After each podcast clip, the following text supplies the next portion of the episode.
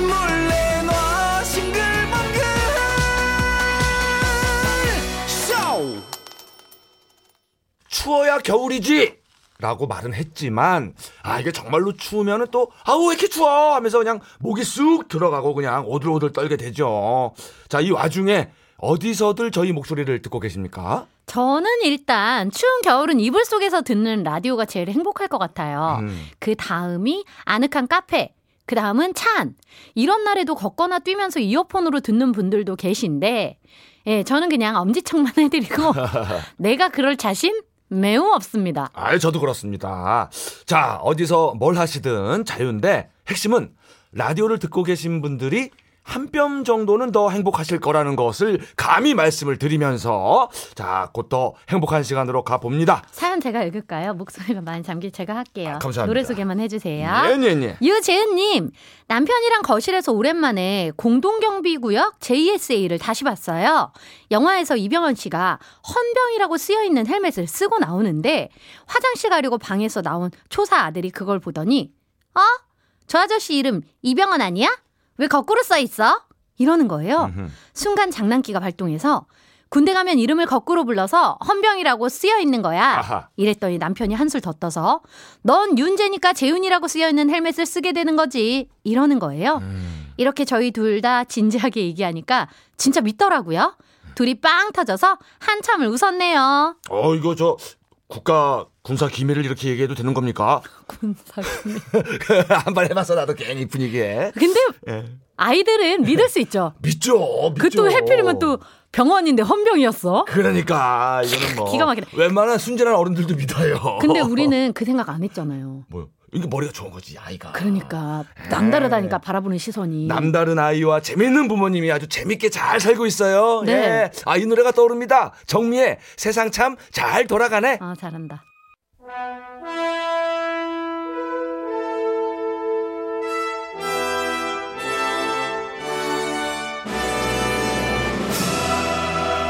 주말엔 명화만 있었던 것이 아니다. 명화 말고 명곡. 시간이 흘러도 빛나는 노래가 있다. 일요일 오후에 떠나는 노래나들이 주말에 명곡.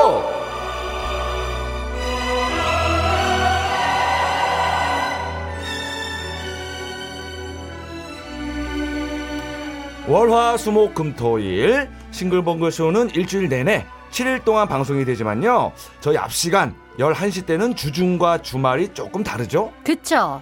주말 이틀에는 정치 인사를 하고 주중 오 일은 이분이 진행하는 골든디스크를 하거든요. 싱벙이 키운 디제이 이거 그만해야 될 것 같긴 하지만 싱벙이 키운 딸이라고 저희가 생색을 또 내보면서 열심히 홍보하는 이유가 뭐다? 자, 첫째는 진짜로 우리 싱벙의 가족이니까. 음. 둘째는 그렇게 해서 골든디스크가 인기 프로가 되면은 우리도 청취율 조사 때 덕을 보니까. 기지 앞에서 잘 되면 쭉 이어질 거 아니요. 누이 좋고 매부 좋고 도랑치고 가재 잡고. 그렇지. 당신이 잘 돼야 우리도 잘 됩니다. 그렇습니다. 골든디스크 디제이 겸 음악 작가 신혜리 씨 어서 오세요. 네 안녕하세요. 어서 오세요. 그래요. 저 게스트만 하실 때는 이제 또 심야 방송 하실 때 네. 청취율 막 크게는 신경을 안 써도 되잖아요, 그죠? 네 맞아요. 청취율이 안 잡히는 시간대에 제가 있었어가지고 아하. 사실 청취율 조사 기간이 언젠지도 잘 몰랐고요. 별로 신경을 안 쓰고 아주 큰 큰일 났어요 이제. 야, 이제 태평성대 지나가는 거. 아주 이제 막 그 막 갑자기 막 그럴 거야. 그러니까 이거 어떻게 해야 돼요? 제가 뭐 청취율 조사 기간 때 뭐 춤이라도 춰야 되나요? 이거 어떻게 해야 돼요? 죄송하지만 보라가 아니라서 춤춰도 아무 소용은 없어요. 네, 네, 뭐. 어, 뭐 어떻게 해야 될지는 잘 모르겠는데 뭐 저는 최선은 다해 보겠습니다. 음. 네, 네. 아니 뭐 잘한 거 계신 것 같고 아, 아 인기 프로 춤이라도 추시라고 아. 용 피디님이. 아 출입니다. 이건 백 퍼센트 용 피디님 멘트인데. 아 그래요? 안 보여요. 이거는 현이 멘트는 아니야. 맞아 맞아. 춤이라도 추시라는데요. 그래요. 네, 그럼 뭐라도 해볼게요. 네. 네. 자, 너와 내가 함께 사는 굿방송 오늘도 만들어 봅니다. 오늘의 명곡 테마 뭘까요? 자, 크리스마스와 연말을 앞두고 요즘 거리 걷는 재미가 있더라고요. 제가 지난주에 잘 안 돌아다니는 편인데 일이 있어가지고 저기 종로, 명동 이렇게 번화가를 좀 갔다 왔거든요. 엄청 느낌 많이 났겠네요. 네, 네. 트리도 되게 많고 음. 장식도 많고 그래서 아 진짜 연말 분위기가 나는구나 이런 생각을 좀 했어요. 음. 그래서 이 연말에는 낮에 이렇게 거리를 걸어도 그런 풍경이 예쁘고 또 밤에는 그 불빛들이 좀 그냥 다른 계절보다 낭만적으로 느껴지는 게 있잖아요. 네. 그렇죠, 그렇죠. 네, 그래서 오늘은 음악 속에 담겨있는 거리의 풍경들이 또 어떻게 빛나는지 한번 음. 들어보려고 합니다. 오늘의 주제, 거리에 관한 노래들이에요. 어, 스트리트? 스트리트? 어. 거리를 노래한 곡 꽤 있을 것 같아요. 첫 곡으로 어느 거리가 좋을까요?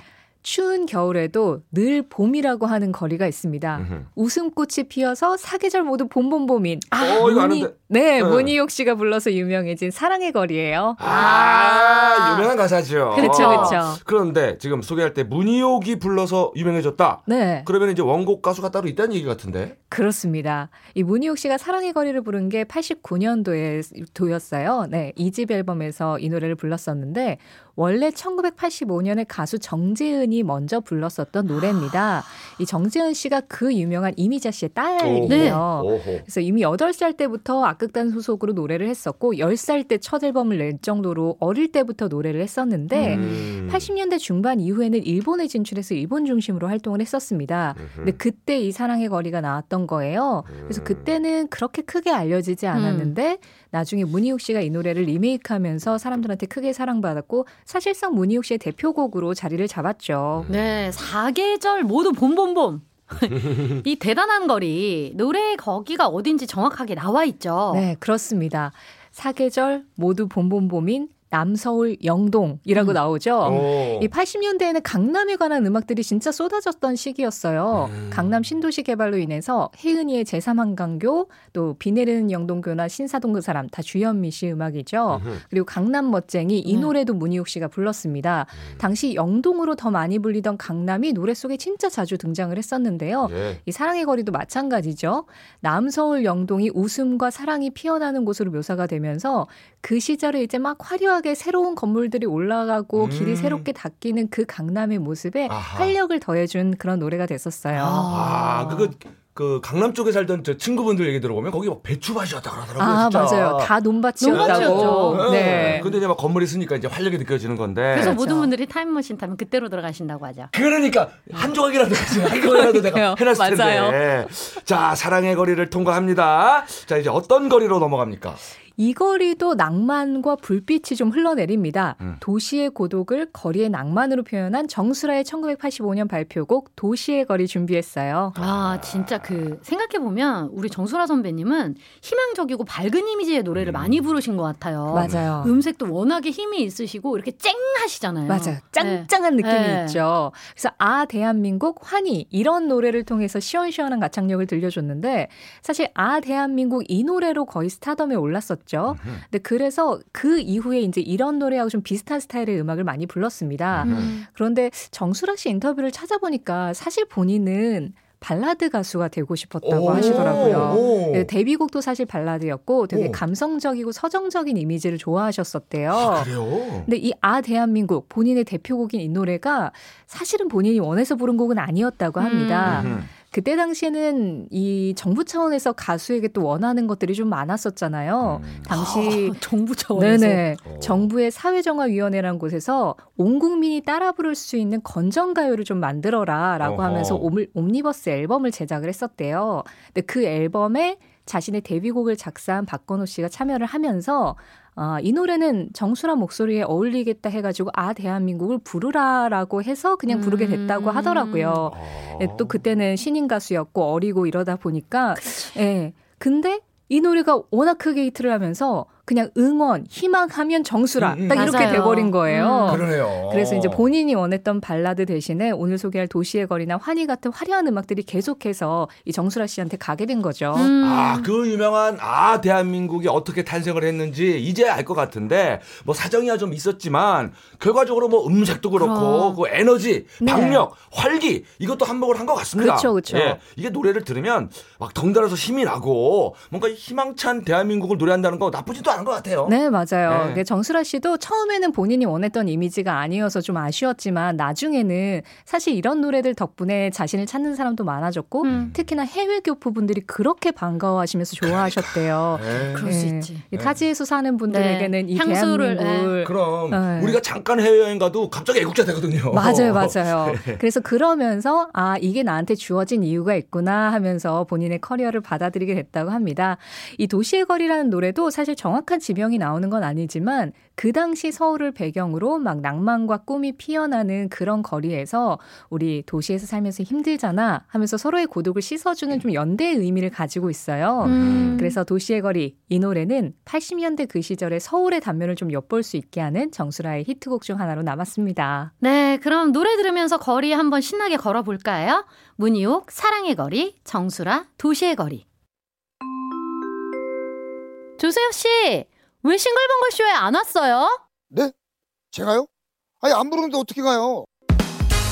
이윤석 신지의 싱글벙글쇼 나도 좀 불러주세요. 자, 오늘 주말의 명곡 너무 주제가 좋아요. 가만히 앉아가지고 노래로 거리를 쏘다니고 있습니다 지금. 음. 자, 거리를 주제로 한 명곡들. 자, 신혜림 작가님 세 번째 거리 어디로 진입할까요? 네, 거리 중에 거리. 또 비 오는 거리가 아닐까 싶어요. 아, 좋지 좋지. 우산 쓰고 걷는 낭만이 이 노래와 함께라면 더 배가 되죠. 비 올 때마다 나오는 비명곡. 어. 이승훈이 천구백구십칠 년에 발표한 데뷔곡 아. 비 오는 거리 준비했습니다. 이야. 이 노래는 제가 볼 때 말이죠. 백 년 후에 비 오는 날에도 이 노래 어디선가 분명히 들릴 겁니다. 맞아요. 이거 비 시즌송이에요. 우기송. 네네. 우기송. 음. 구십칠 년에 이 비 오는 거리가 발표되고 나서 한 삼 개월 정도 만에 이승훈 씨 데뷔 앨범이 십만 장 넘게 팔렸었대요. 음. 그리고 그때 이승훈 씨가 이제 길거리를 걷다가 종로 일 가부터 동대문까지 걸어가면 음. 그때는 길보드 차트라는 게 있었잖아요. 있었죠. 그렇죠? 리어커. 네, 맞아요. 네. 노점에서 이렇게 음악 틀어놓고 음반을 팔던 분들이 많았는데 음. 종로 일 가부터 동대문까지 본인 노래가 끊이지 않고 아. 계속 나왔대요. 야. 얼마나 행복했을까. 그래. 와. 내 노래가 깔리는 거 아니에요. 막 그러니까요. 삐지로 거리에. 네. 그 정도로 인기가 많았는데 사실 이 노래가 구십오 년도에 먼저 나왔다가 이 년 뒤에 구십칠 년도에 재발매돼서 히트를 했었던 노래였습니다. 오, 구십오 년이면 이 년 전? 네. 어, 꽤 전이네요. 네, 그렇죠. 나, 제법 그 시기가 좀 차이가 나죠. 네네네. 이 비오는 거리라는 노래는 이승훈 씨의 군대 후임이었던 작곡가 김신우 씨가 만든 곡이었는데요. 두 사람이 이제 제대 이후에 종로에 영스타라는 통기타 클럽이 있었대요. 네. 거기에서 이제 같이 노래를 하는 사이였다고 합니다. 근데 김신우 씨가 어느 날 이제 이승훈 씨를 위해 해서 쓴 곡이 있다면서 이 비오는 거리를 들려줬고 노래가 너무 마음에 들어서 바로 녹음을 해가지고 구십오 년도에 이승훈 씨가 이 노래가 들어간 앨범을 냈던 거예요. 네. 그런데 그때 갑자기 매니저가 돈을 들고 잠적을 했다고 합니다. 아, 옛날에는 그렇게 매니저들이 잠적하는 분들이 있었어요. 그러니까 어디로 가셨는지 모르겠는데 아직도 있긴 있어. 어디로 가시는 걸까요? 그래서, 어디로 그렇게 가? 그러니까 음. 그래서 홍보도 못하고 공연도 못하고 앨범도 사장이 되고 음. 그런 상황이었다고 하더라고요. 음. 그런데 이 년 뒤에 다행히 또 새로운 매니저를 만나서 어. 그때 나왔던 일집을 다시 발매를 할 수가 있었고요. 그때가 되어서야 비로소 비오는 거리가 세상에 제대로 알려질 수 있었다고 합니다. 아, 그나마 이 이 년 후에라도 잘 됐으니 이게 잘 된 거지. 그럼요, 그렇죠. 안 그랬으면 얼마나 상처를 받고 이 노래 우리 못 들을 뻔했던 거 아니에요. 그러니까요. 그렇지. 네. 음. 어쨌거나 비오는 거리는 참 오래 사랑받는데 곡이 재밌고 세련됐잖아요. 맞아요. 맞아요. 세련됐어. 히트곡도 올드한 느낌이 강하면 잘 안 듣고 안 틀죠. 그 오래 네. 듣기 어렵잖아요. 그렇죠. 맞아요. 네. 그래서 이승훈 씨 인터뷰를 보니까 이 곡은 노래를 좀 못하는 사람이 부르면 너무 동요처럼 들려서 오. 오히려 이게 프로 가수들이 어떤 식으로 이걸 불러야 되지를 되게 고민하게 만드는 어, 해석하기 네. 힘든 노래죠. 네, 힘든 노래라고 음. 하더라고요. 그래서 악기 사용도 좀 최소화하고 노래도 최대한 힘을 빼서 불러가지고 오랜 시간이 지나도 촌스럽게 느껴지지 않는 게 아닐까 예, 그렇게 얘기를 했다고 합니다. 어허. 좀 화려한 하지는 않지만 오래 들어도 그대로인 음악. 이게 처음부터 그걸 염두에 두고 만들어진 곡이 비오는 거리라고 할 수 있는 거죠. 야, 이따 들을 때 요거를 좀 염두에 두면서 악기 네. 사용 최소화, 노래도 힘을 빼서 불렀다. 아, 네. 오케이. 자, 이 감이 좋은 이승훈 씨. 근데 히트곡들이 조금 더 쭉 이어졌으면은 더 좋았을 텐데 그 부분이 조금은 아쉬운 음, 게 있어요. 그렇죠. 대표적인 원히트 원더라고 해서 왜 딱 한 곡만 네. 히트한 노래 그렇게 부르잖아요. 그래서 사실 이승훈 씨는 이 이후에도 좋은 음악을 계속 포크 음악을 들려주시긴 하셨어요. 오. 근데 이 노래만큼 주목을 받진 못했는데, 근데 인터뷰에서 사실 가수 이승훈입니다 하고 어디 가서 인사를 하면 다들 비오는 거리를 생각을 해주신대요. 음. 근데 진짜 많은 가수들이, 진짜 수백 수천 명의 가수들이 나하고 내 노래를 딱 한 곡만이라도 기억해주면 좋겠다라는 그런 마음을 가지고 있잖아요. 그쵸. 근데 그게 한 곡이든 열 곡이든 나를 기억해주는 노래가 있다는 게 얼마나 대단한 일이냐라고 음. 얘기를 하면서 음. 예, 비오는 거리에 이승훈으로 충분히, 자기는 충분히 사랑을 받았다, 이런 얘기를 하시더라고요. 아, 멋지시다. 네. 음. 자, 비오는 거리를 걷고 몸을 녹인 다음, 자 이제 마지막 네 번째 거리로 나가봅니다. 천구백구십 년에 나온 공일오비의 일 집에서 개건가수 윤종신이 불렀던 텅빈 거리에서로 가보겠습니다. 아, 떨리는! 아, 너무 좋아해요. 저 공일오비의 윤종신 씨의 목소리. 아, 그렇죠. 아. 아, 좀 많이 떨릴 뻔했어. 치가 떨릴 뻔했어.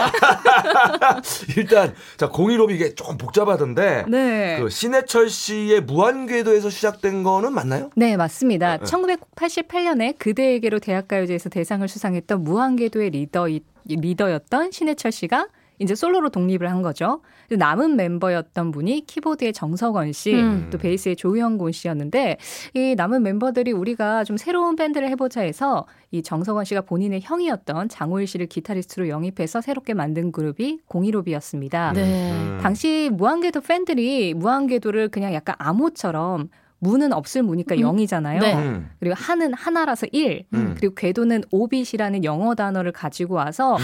공일오빗 예, 이렇게 많이 표현을 했었대요. 야, 암호 같네요. 예, 그래서 공일오비 이렇게 영일오비 이렇게 오, 많이 오, 썼었는데 오. 그래서 이 이름을 만들게 됐다고 하더라고요. 이야, 무슨 군사기밀 같은데요? 헤어나오세요 이제. 이름도 오묘하지만 그룹에서 보컬이 나가면 새로운 메인 보컬을 영입을 하잖아요. 그쵸. 근데 아예 고정 보컬 없이, 이게 참 신기한 발상이에요. 맞아요. 네. 네, 공일오비는 진짜 프로듀서 중심으로 음악을 하면서 아. 그냥 곡마다 어울리는 보컬을 기용하는 게 더 자유롭지 않을까라는 얘기를 했대요. 오. 사실 팝 프로, 팝 쪽에 이제 그 그룹을 하시는 분들 중에는 이런 그룹이 종종 있었습니다. 근데 이거 위험부담이 엄청 있는 거거든. 그렇죠, 그렇죠. 네. 이게 그 메인 보컬이라는 게 사실 그룹의 얼굴이고 어, 그룹의 저. 이미지잖아요. 네. 근데 그 이미지 없이 그냥 우리는 음악으로 승부를 보겠다라는 어. 게 이게 좀 가요계에서는 신선한 발상이었는데. 그렇죠. 대신에 노래마다 장르마다 또 색깔이 다르니까 네. 색다른 보컬을 쓸 수 있는 장점은 또 있고. 그렇죠. 어. 그래서 어떻게 보면 굉장히 실험적인 시도였던 거예요. 그러면서 공일오비 출신 가수들이 등장을 하기 시작했는데, 대표적인 분이 바로 이 텅빈 거리에서를 불렀던 윤종신 씨였죠. 네. 당시 정성원 씨의 대학 친구 소개로 음. 만나게 됐다고 합니다. 근데 이 텅빈 거리에서 장호일 씨가 막 흥얼거리던 멜로디를 기반으로 정성원 씨가 완성한 노래라고 하는데요. 저는 이 노래가 뭐 윤종신 씨가 굉장히 미성일 때 불렀었던 노래이기도 했고 음. 뭐 음악의 분위기도 좋고 멜로디도 좋지만 무엇보다 가사가 진짜 일품인 것 같아요. 아, 그러니까요. 저... 떨리는 수화기를 들고 너를 사랑해. 아. 말해도 아무도 대답하지 않고. 아하이. 야윈 두 손엔 외로운 동전 두 개뿐. 아, 그렇죠. 왠지 그저 저는 그저저 저 영웅 본색의 그 장국영 씨 동전잖아. 그 장면도 막 떠오르고 막 뭔가 그림이 막 그려지는 것 같아요. 그렇죠, 그렇죠. 네. 근데 이 노래 가사에 모티브가 있었다고 하더라고요. 장호일 씨가 군대를 카투사를 나왔는데, 카투사 복무 시절에 알던 이제 한 미군이 있었다고 합니다. 근데 그 미군 분이 아내를 잃고 타지에서 음. 그 슬픔을 감당을 못해서 매일 술을 마시면서 막 이렇게 아무도 대답하지 않는 공중전화를 좀 오. 들고 이런 일이 있었다고 해요. 세상에. 진짜? 네, 그래서 이 이야기를 듣고 정석원 씨가 아, 이거 너무 아름다운 그런데 또 슬픈 사랑 이야기다 해서 그걸 기반으로 만들어진 가사가 텅빈 거리에서였다고 합니다. 야. 이제 공중전화 수화기, 수화기를 들고 막 고백해도 아무도 대답하지 않는 그런 외로움이 아주 텅 빈 거리의 풍경하고 잘 어울리는 곡인데, 사실 요즘에 공중전화 찾아보기 참 힘들잖아요. 음. 그 시절의 풍경이 너무나도 아름답게 그려지고 있는 음악입니다. 아, 이 쌀쌀하면서도 사랑이 그려지는 계절. 오늘 또 특별한 거리 산책, 거리 여행을 했어요. 두 곡 들으면서 저희는 신혜린 작가님과 인사 나눌게요. 다음 주에 만나요. 네, 고맙습니다. 안녕. 자, 노래 두 곡 듣습니다. 이승훈, 비오는 거리, 공일오비, 텅 빈 거리에서.